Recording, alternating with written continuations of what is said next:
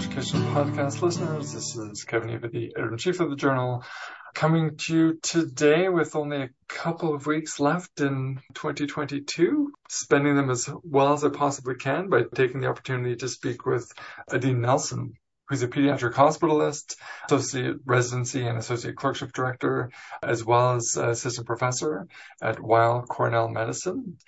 And I asked Adine to speak with me today because uh, of a paper that's coming out in the February 2023 issue with Kinga Eliasz as co-author entitled Desirable Difficulty, Theory and Application of Intentionally Challenging Learning. Welcome, Adine, and thanks so much for taking the time to talk. Thank you so much for inviting me and making the time. It really is my pleasure because desirable difficulties is something that I've been quite interested in for some time. No surprise, given my own background as a cognitive psychologist. I'm struck by this paper because it did bring together a diversity of perspectives on the concept and wanted to have a chance to talk with you more about that. So, in a way, this paper really encapsulates my journey so far through health professions education scholarship. This all started for me, oh, years ago, I was at a conference and attended a workshop entitled Make It Stick, which some of your listeners may recognize as the title of a book on desirable difficulty by Peter Brown. And the workshop was really interesting. So I picked up a copy of the book. And the book was really interesting. So I started thinking more and more about it. And then I decided that I should do a master's in education and then I decided that this would be a fun topic to do my thesis on. And I sometimes joke with trainees, I fell down the HPE rabbit hole and I haven't hit bottom yet. so I was reading all these different papers about desirable difficulty broadly writ. And I started to see that there were all these different literatures. There's a cognitive psychology perspective. There's a general education perspective. There's some, although probably the smallest chunk, literature in health professions education. And to my eye, coming in as an outsider to these fields, they all seem to be saying very similar things, but each in their own silo, and these literatures didn't really talk to each other. So as I continued my journey down the rabbit hole and explored this topic, working on my thesis for Maastricht, I started pulling all these things together. And then sometime later, what had started life as the theoretical background review of my thesis turned into this paper saying, yeah, all these different literatures, I want to suggest that they're actually all saying essentially the same thing. And let's try to bring it all together and see what happens.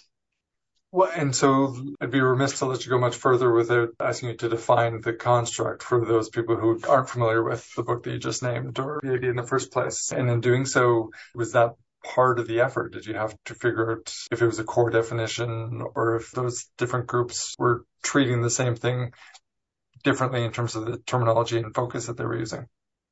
The terminology was a huge struggle because it was even hard to do these literature searches because different fields are using different terms to refer to something that where I think there's an essential kernel that's the same. Briefly, the idea of desirable difficulty is that if things are challenging, learners actually do better. As long as they're not too challenging. If you picture it as kind of a bell-shaped curve, when learning experiences are too easy, they're effortless, easy come, easy go. It's like writing in sand. Effortless, zen, fun, washed away by the next wave, the next stiff breeze. When you make things a little bit more difficult so that they really take some work to accomplish, learning gets better.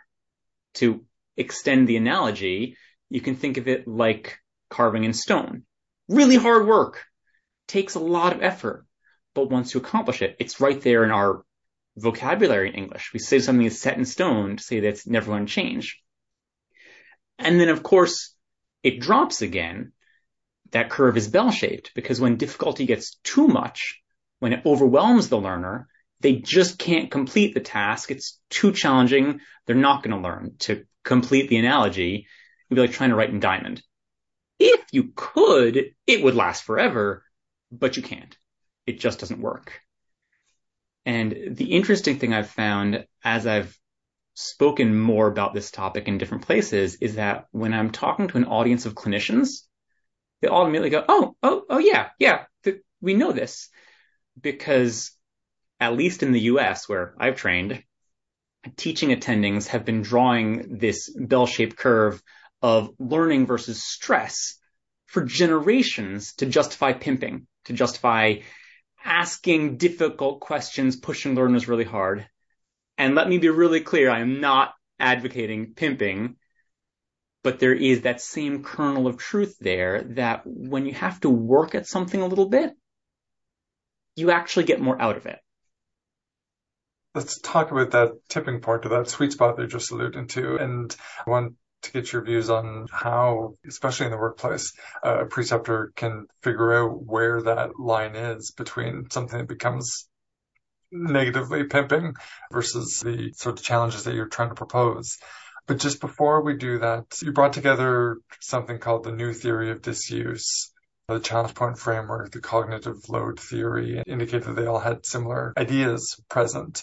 Were there differences between them that you had to reconcile, or was it really just this idea that you just expressed using different language?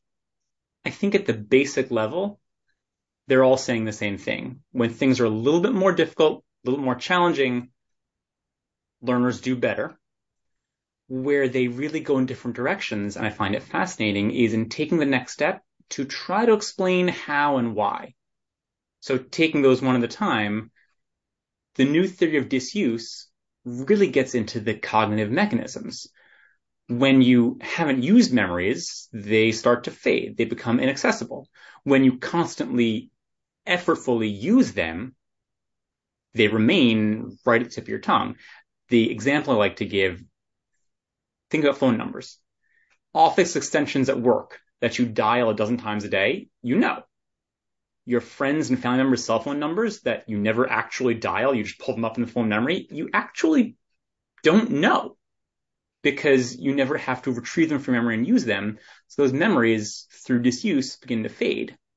And the connection there is that when you have to use that memory, that's actually more difficult. That's more challenging. It takes more effort than just passively picking the right name out of the speed dial in your phone. The challenge point framework, I love the figure, the graphic. The challenge point framework really starts with the idea of there's an optimal challenge point at the peak of that learning curve where the challenge is just right that learning is maximized. More challenging than that, learning software is less challenging than that, learning is less effective. But there's that sweet spot of the optimal challenge point, which, as you said, finding that sweet spot is the really hard thing. But the really fascinating piece is that the challenge point framework also takes the next step of saying, well, maybe why is that point there? Part of it is distinguishing two phases of the learning process. And I'm trying to be careful in my word choice here because what in vernacular common English we use as synonyms are used as specific technical terms with different meanings in academic parlance. And one of the things that was really challenging to navigate in this process is that different fields use them differently. So the terminology gets very sticky. But if we try to avoid getting bogged down in vocabulary and just do this conceptually, the early part of the learning process, when you first try a new thing, try, practice a new skill, learn to do that procedure, learn that fact. Compare that early part to later after some delay. Can you still do that procedure? Do you still remember that fact? Can you still perform that process? And the relationship between success and difficulty is different at those two points. As you can imagine, if you just think about this, something really easy, you do it right the first time, the harder it is, the less likely you are to do it right the first time. It's when you look at that delayed later time point of do you still remember it? And that's where we find if it's too easy, you forgot it. You know, you go into an office and someone says, Oh, go down the hall to room three. You go down the hall, you find room three, you go into the room. If a week later someone asked you what room that appointment had been in, of course you don't remember. There was no effort. There was no challenge. It was in and out. It's like writing in sand. Whereas something more difficult is more likely to stay with you. Then cognitive load theory tacks on another piece and takes this in a fascinating different direction, which is to say, okay, what if this isn't just about how difficult is the task, how prepared is the learner, what's the learner's capacity for dealing with stress and challenge? If we actually break this down and say there's different components to that challenge, or in that parlance, there's different components of that cognitive load.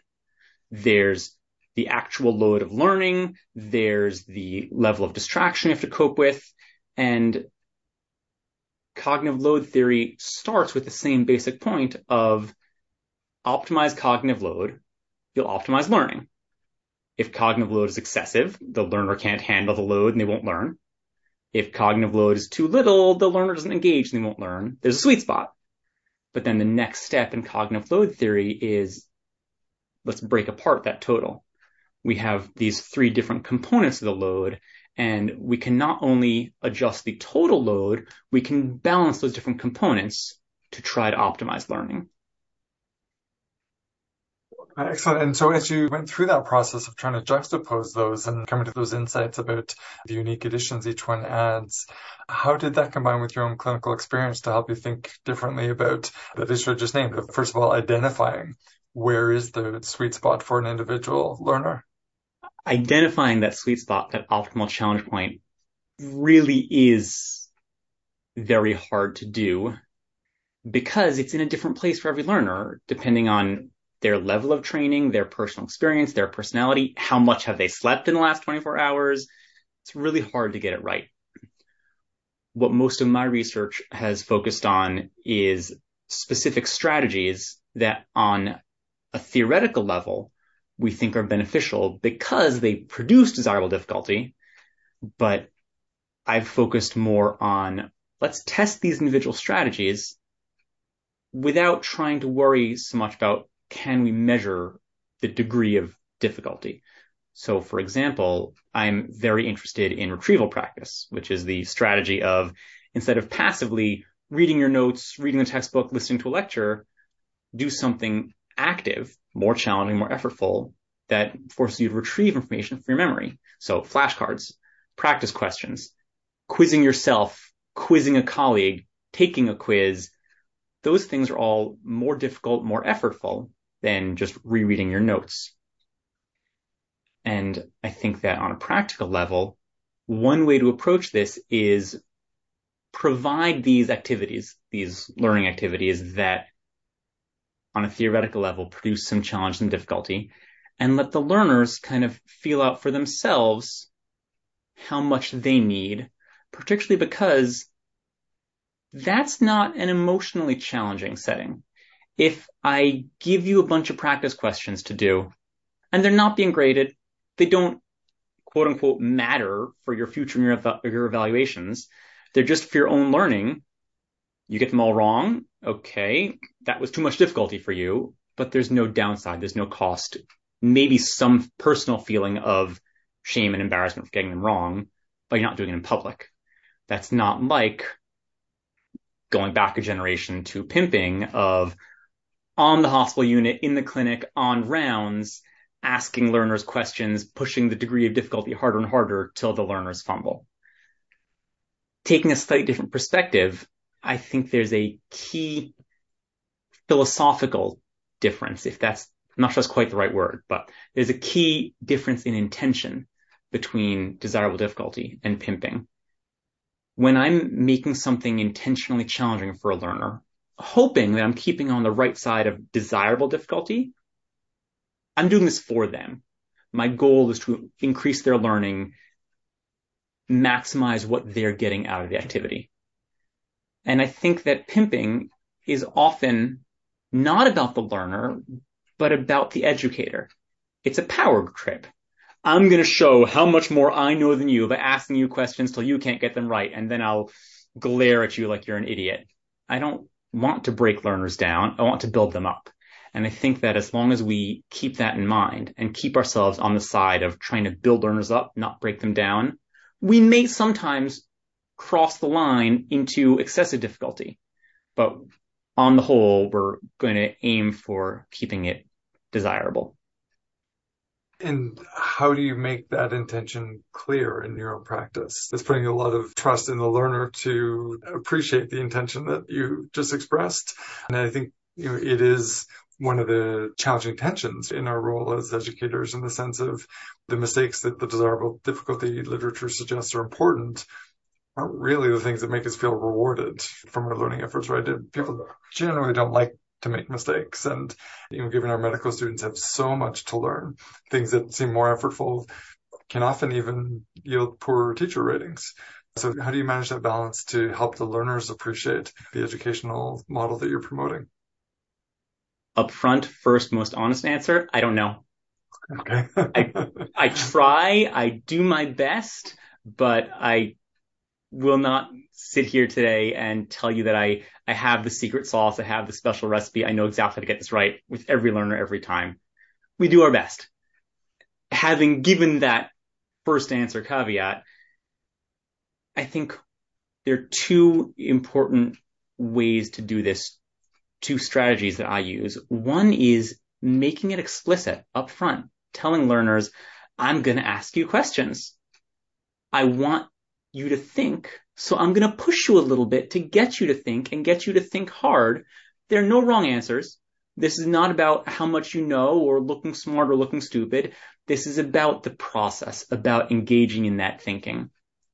And as part of that, making it explicit and being open about it is to keep it light.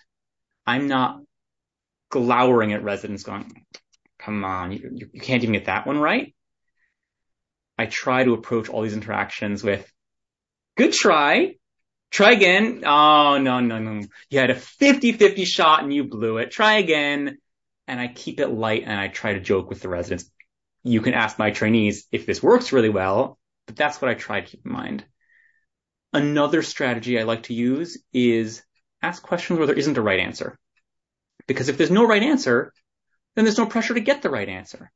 But if I ask trainees, what do you think this could be? The whole point is to discuss multiple possibilities. What do you think we should do next? There isn't necessarily a single right answer. So I'm happy to hear and discuss any thoughtful suggestion. The last thing, and this is actually one of my favorites. I do this every single time I round with trainees. At the end of the morning when we're done rounding, I pull the whole group together and I say, okay, going around the circle in order of increasing seniority, what's one thing you've learned this morning? There's no right or wrong answers. I just want you to retrieve from your memory and express and repeat to the group what's one thing you've learned this morning. And again, I make it a joke. I always tell them because if you haven't each learned one thing, then I haven't done my job today. We'll have to just keep rounding until you have each learned one thing. But then when they go to answer that question, they're on the spot. It may be a little bit stressful. It's certainly more challenging to think back over the last hour or two of rounds and go, okay, what was one thing I learned today? But there's no right or wrong answer. And it is exceedingly rare that a learner actually can't come up with an answer and any answer they come up with is good and is right and gives you more information in terms of where they are to help you continue to refine and hone in for the next session. So those are very useful examples and I'm going to draw our listeners' attention to the fact that there are more examples in the paper that will be helpful for people to think about. The paper also obviously does more to pull together the broader framing that Adine is offering that we don't have time to go into in this context, but I highly recommend it and trust that you will find it in the February 2023 issue of Medical Education under the title Desirable Difficulty, Theory and Application of Intentionally Challenging Learning. And uh, Adine Nelson, I want to thank you once again for sharing your ideas with us, both in the paper and in this format. Thank you for giving me both opportunities. I love talking about this subject and it's an absolute pleasure. In that case, I'll also encourage people to reach out to you if they want to talk about it further, because it's been a pleasure to speak with you about it too. So good luck with this and with everything else that you're working on. Thank you.